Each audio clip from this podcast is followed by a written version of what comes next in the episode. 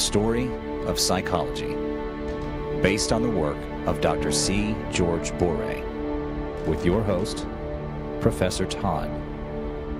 Part 1 The Ancients. Why psychology did not begin in China.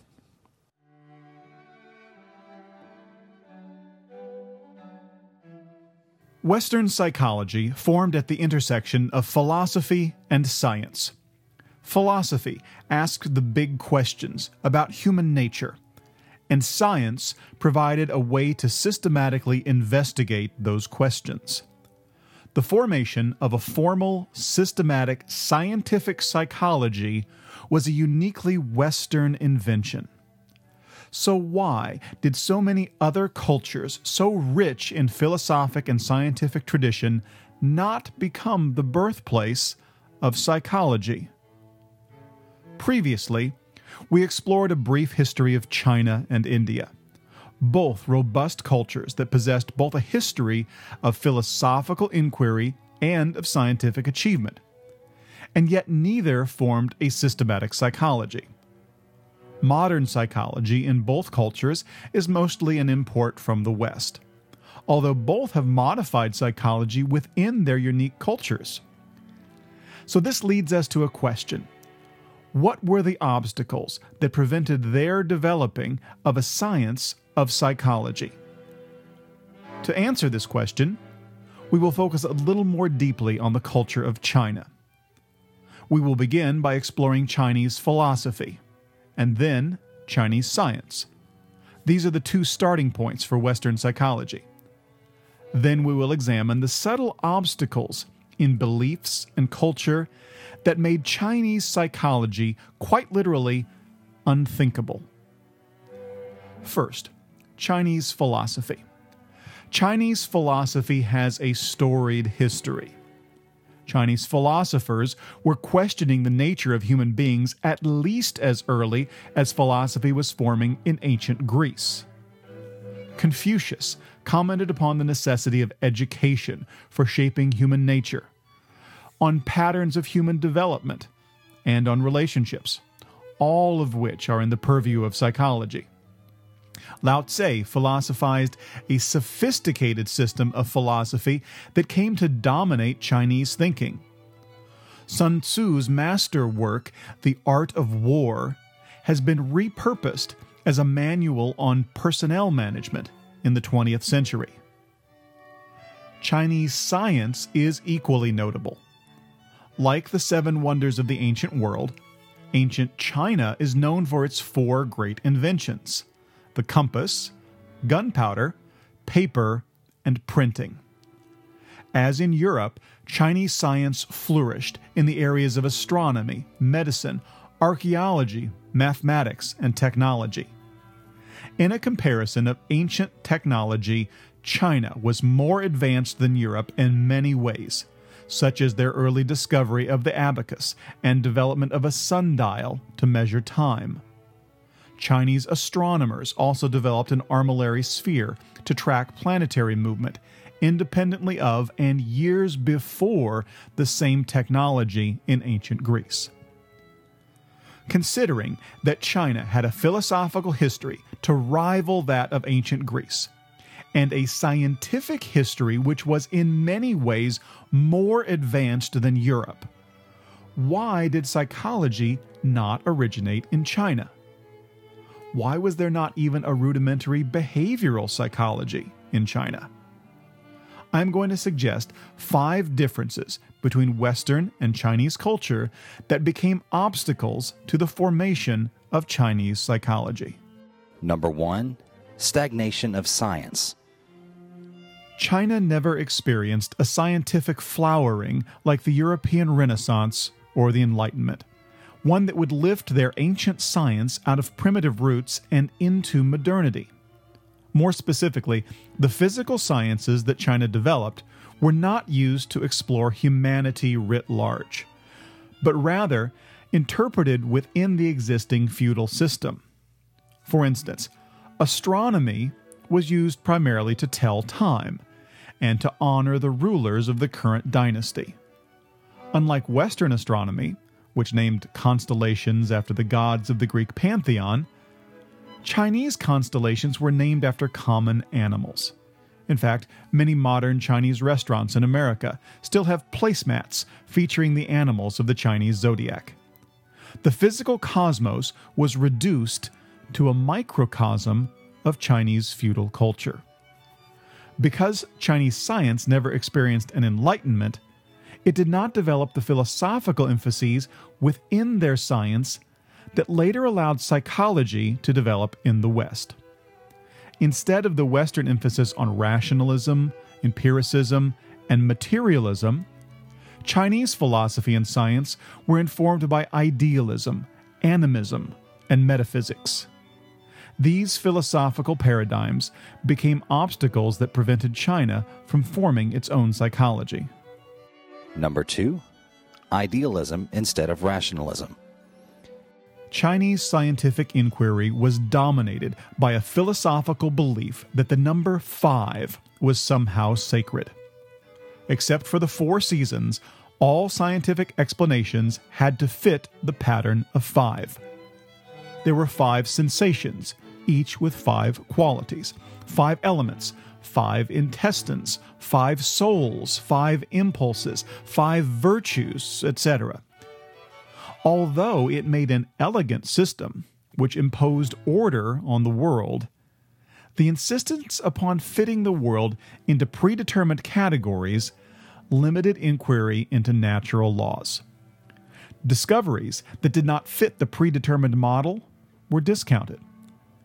In the West, however, rationalism allowed psychology to develop because of its emphasis on free thinking. That is, rational thinking is unconstrained by the presupposition of how the thinking should end up. Scientific inquiry should be followed wherever it leads, regardless of whether it fits with how we think now or what we think we know. Rationalism allows for exploration with an open mind to whatever will be revealed and an acceptance of what is revealed only with proper proof. Number three, metaphysics instead of empiricism. The predominant philosophy or religion of China is Taoism. The Taoist philosophy emphasizes the unity of human beings and nature.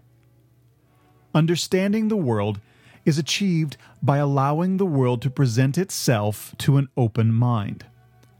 Understanding requires wu wei or non action in order to receive the world as it is revealed in its sights, sounds, and sensations. Receptive non action transcends the need for imposed rules of order. The philosophical focus is on discovering the link between human beings and nature.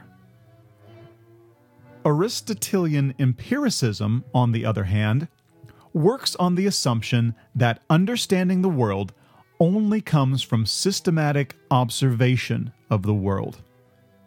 Rather than non action, detachment, and receptiveness, knowledge can only be gained by actively pursuing knowledge, detailed observation, and rigorous scientific testing. Understanding will not reveal itself, but must be pursued, sought after, sometimes wrested from its hiding places by deliberate scientific action. Taoist philosophy also contrasts with the dominant religious philosophy of Europe during the Enlightenment. Although Taoists recognized order in the world, they did not conceive of laws of nature or a rational divine being who would share those laws with humanity. By contrast, scientists like Galileo and Newton believed that the world was ordered by a creator, whose person could be known by studying nature. As religious men, they saw empirical scientific inquiry as a religious as well as scientific pursuit. Number four, animism instead of mechanism. Whereas Western psychology grew out of a tradition of materialism and mechanism, Chinese philosophy has been informed by animism and pantheism. Chinese medicine emphasized the power of herbal remedies and used acupuncture as a treatment.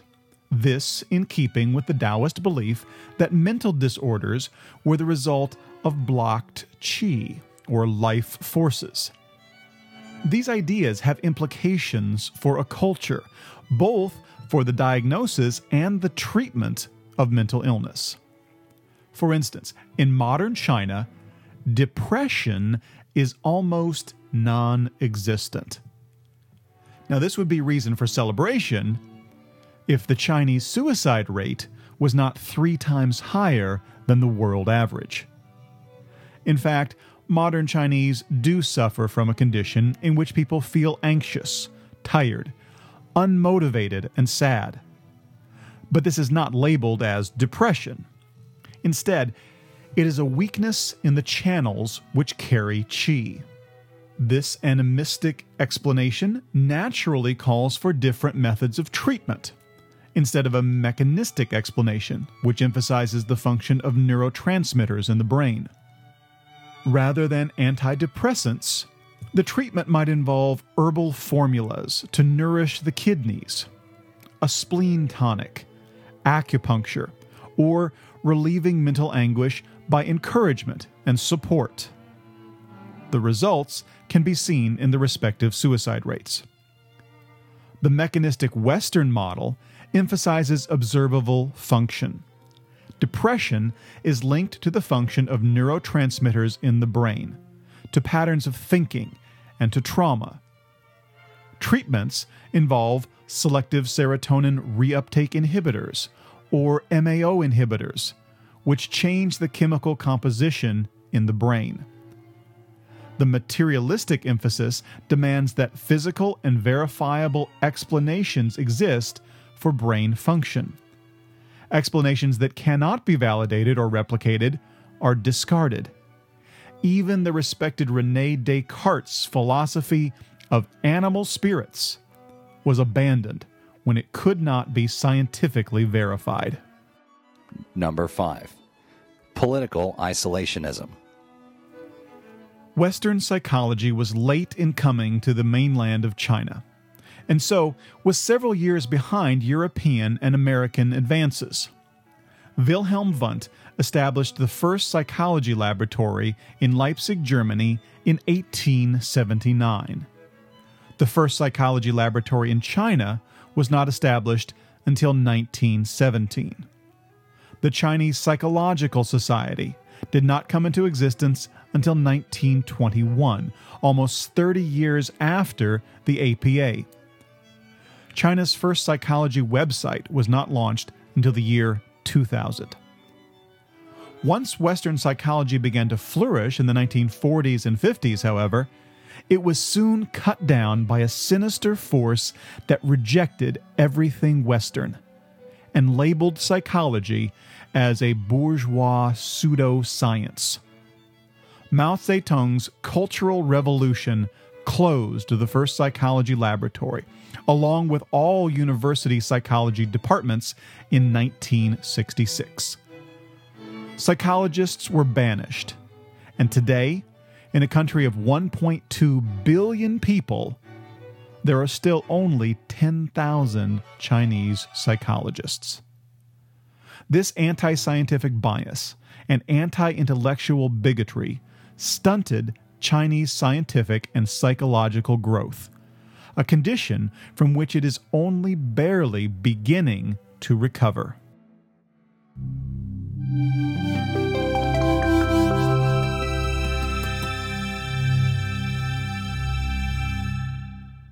Conclusions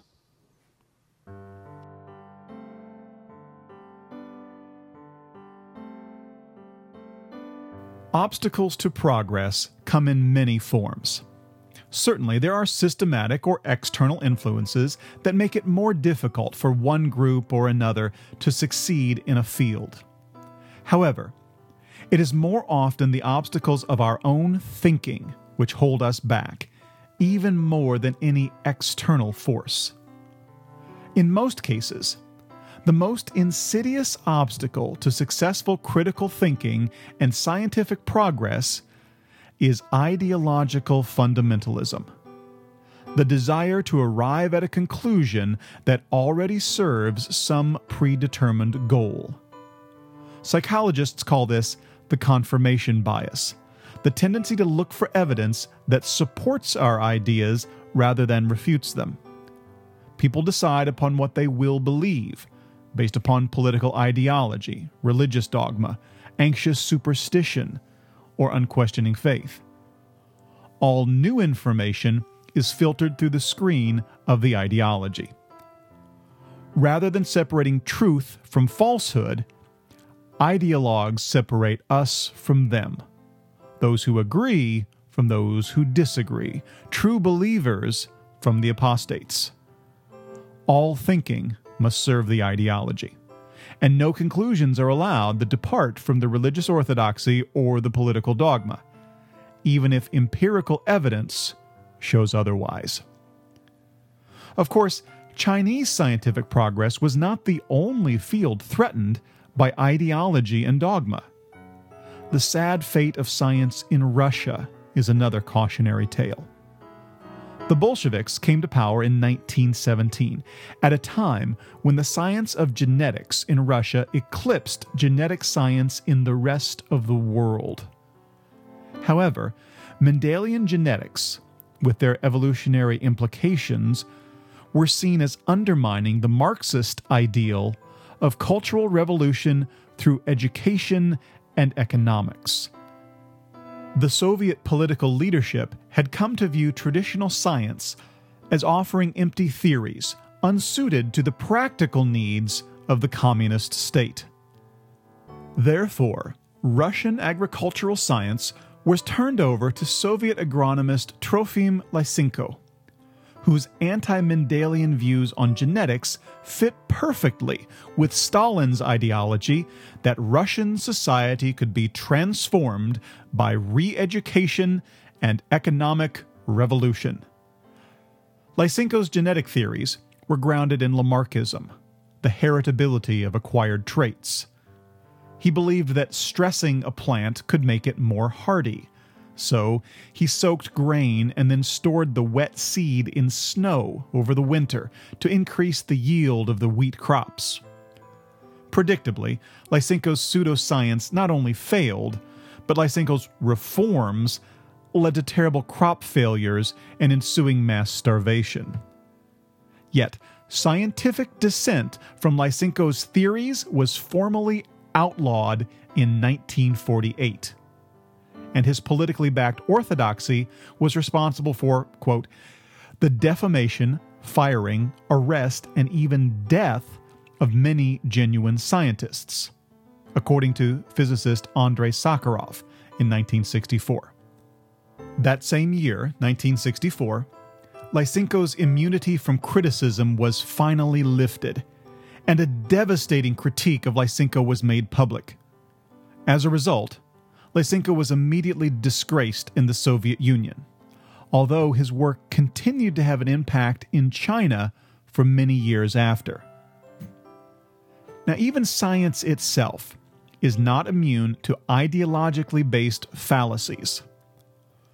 Once a matter is considered settled, even scientists can forget that the scientific canon is never closed, and there is no such thing as scientific orthodoxy.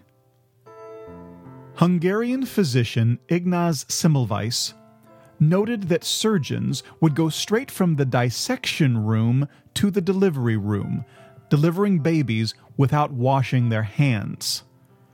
Now, of course, babies could also be delivered by midwives as well as doctors but doctors' wards had three times the mortality of midwives' wards, and septic infection claimed one in three babies. Not fully understanding the role of pathogens and germs, Semmelweis nevertheless demanded that surgeons wash with chlorinated lime solution between patients and before delivering a baby. Hand washing reduced mortality to below 1%. Yet some doctors were offended at the suggestion and stubbornly resisted washing their hands, insisting that the practice conflicted with established scientific and medical opinions of the time. The practice of hand washing was accepted years after Semmelweis's death, when Louis Pasteur confirmed the germ theory. Ironically, Semmelweis died of septicemia, which could have been prevented by proper hand washing and asepsis.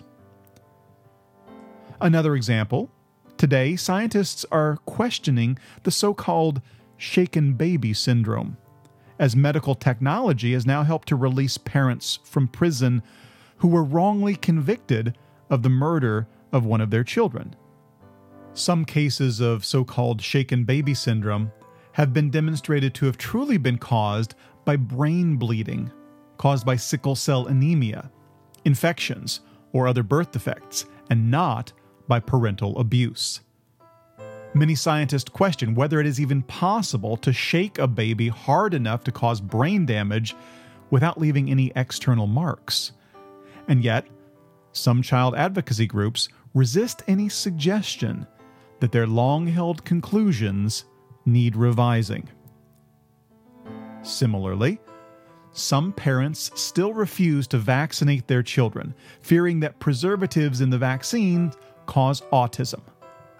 Despite evidence that the greatest increase in the incidence of autism occurred after organomercury preservative thimerosal was removed from the vaccines in 1999. And following the scientific debunking of the fraudulent anti vaccination former physician Andrew Wakefield in England.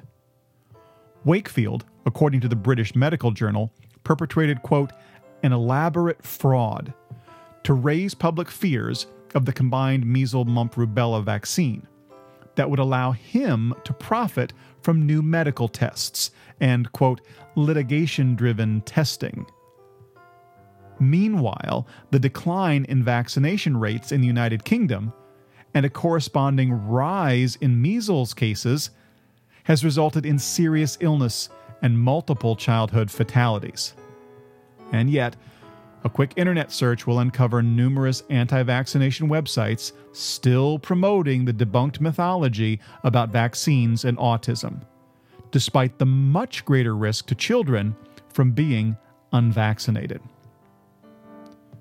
Religiously based resistance to stem cell research or politically motivated skepticism about the reality of global climate change are yet other examples of the non reality based worldview that threatens Western science. In America, this non reality based thinking is seen clearly within the religiously based opposition to Darwinian evolution. Although many religions have come to term with the reality of natural selection, including, by the way, young Earth creationists, who reluctantly accept Darwin's theory of natural selection because of its undeniable veracity. They do, however, counter that natural selection does not explain the genesis of life on Earth, a position that Darwin never held. That said, some religions still need to believe that the poetry that begins the biblical book of Genesis is describing a literal historic event. This need grows from the realization that even the slightest erosion of a literalist interpretation of Genesis undermines belief in the infallibility of the Bible. This, then, would require that any claims made by or about the Bible must withstand scrutiny of evidence rather than be accepted by faith. A crumbling of adherents' unquestioning acceptance of the fundamentalist interpretation of the Bible must then lead to a questioning of the fundamentalist belief system, which may, under the light of rational scrutiny, prove wanting. Now, this refusal to question dogma is not li- limited to religious views. Political dogmas are often equally protected. Soviet communists, as we have previously discussed, also rejected Darwin's work because it clashed with their worldview. Of course, religious opposition to science is not new. Michael Servetus was one of the first Europeans to describe the function of pulmonary circulation, describing the utility of the heart as a pump for the blood, instead of a tidal ebb and flow believed by many European physicians at the time. Servetus's contribution was largely ignored, because more attention was paid to his religious writings, which were deemed heretical. Michael Servetus was denounced by Protestant reformer John Calvin in Geneva, and Servetus was burned at the stake, along with most copies of his 1553 book about human anatomy.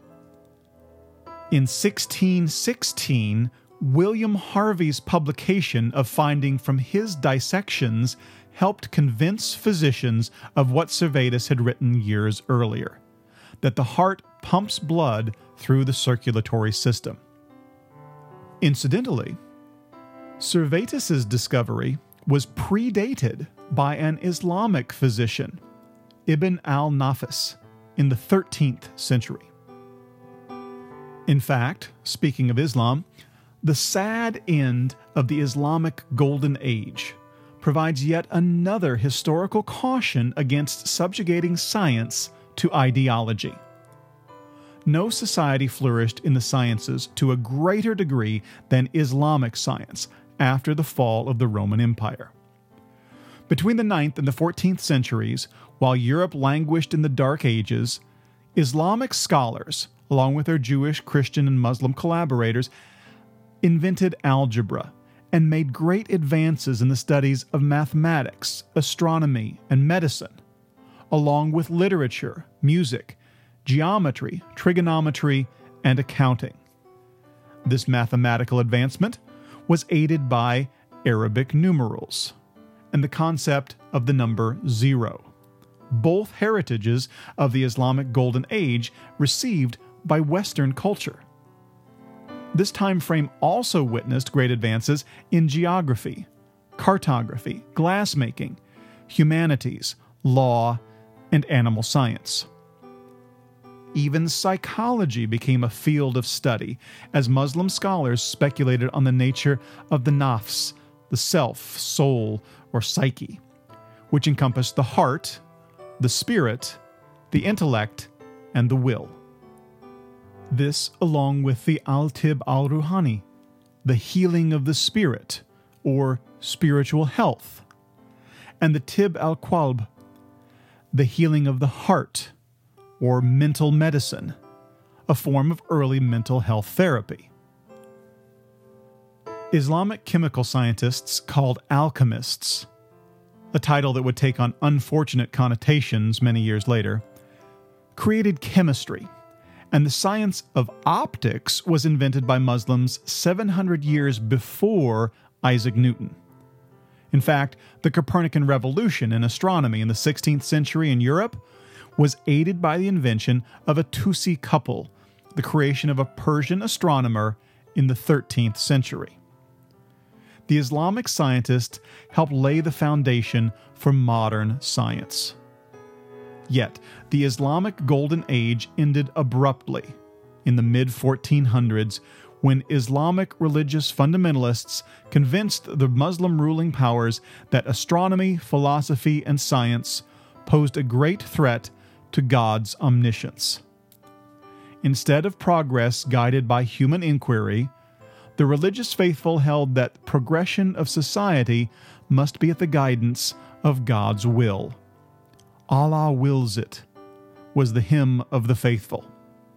And thus, Islam entered its own dark ages, governed by a fused church and state, a condition that characterizes most of the regions once part of the Abbasid Caliphate in present day Arabia, Northern Africa, and the Middle East. Fortunately, the Irish monasteries had preserved the ancient writings of the Greeks and other pagans, and many Islamic trained scholars fled to the monasteries of Europe, where they helped, in some measure, start the Renaissance and the Enlightenment that would lift Europe out of the Dark Ages and into the light of reason. Francis Bacon taught us that knowledge is power. Suppression of knowledge, however, is eminently dangerous and can lead to an entire culture being left behind, excluded from global progress. Attempts to control science, whether in the name of nationalistic interests, scientific convention, political orthodoxy, conventional wisdom, or religious dogma, can have devastating consequences for an entire culture. The Chinese culture held every scientific promise that Western Europe did, and possibly more. Their failure to deliver on the promise of modern psychology was due to subtle obstacles in cultural conceptions, which made the nativity of psychology in China literally unthinkable. Ideas have consequences. Any willingness to accept explanations without evidence simply because they match our culture or religion or philosophy. Any insistence that a belief system is beyond critique or criticism because of its infallibility or inherent importance. Any political stances determined by conventional labels and upheld by doctrines supplied to us by media outlets or safe and trusted political personalities. Any system that discourages thinking and analysis, interpretation and deduction, or insists upon blind obedience or unquestioning belief can be the impediment to our moving forward in discovering the truth about what it means to be human.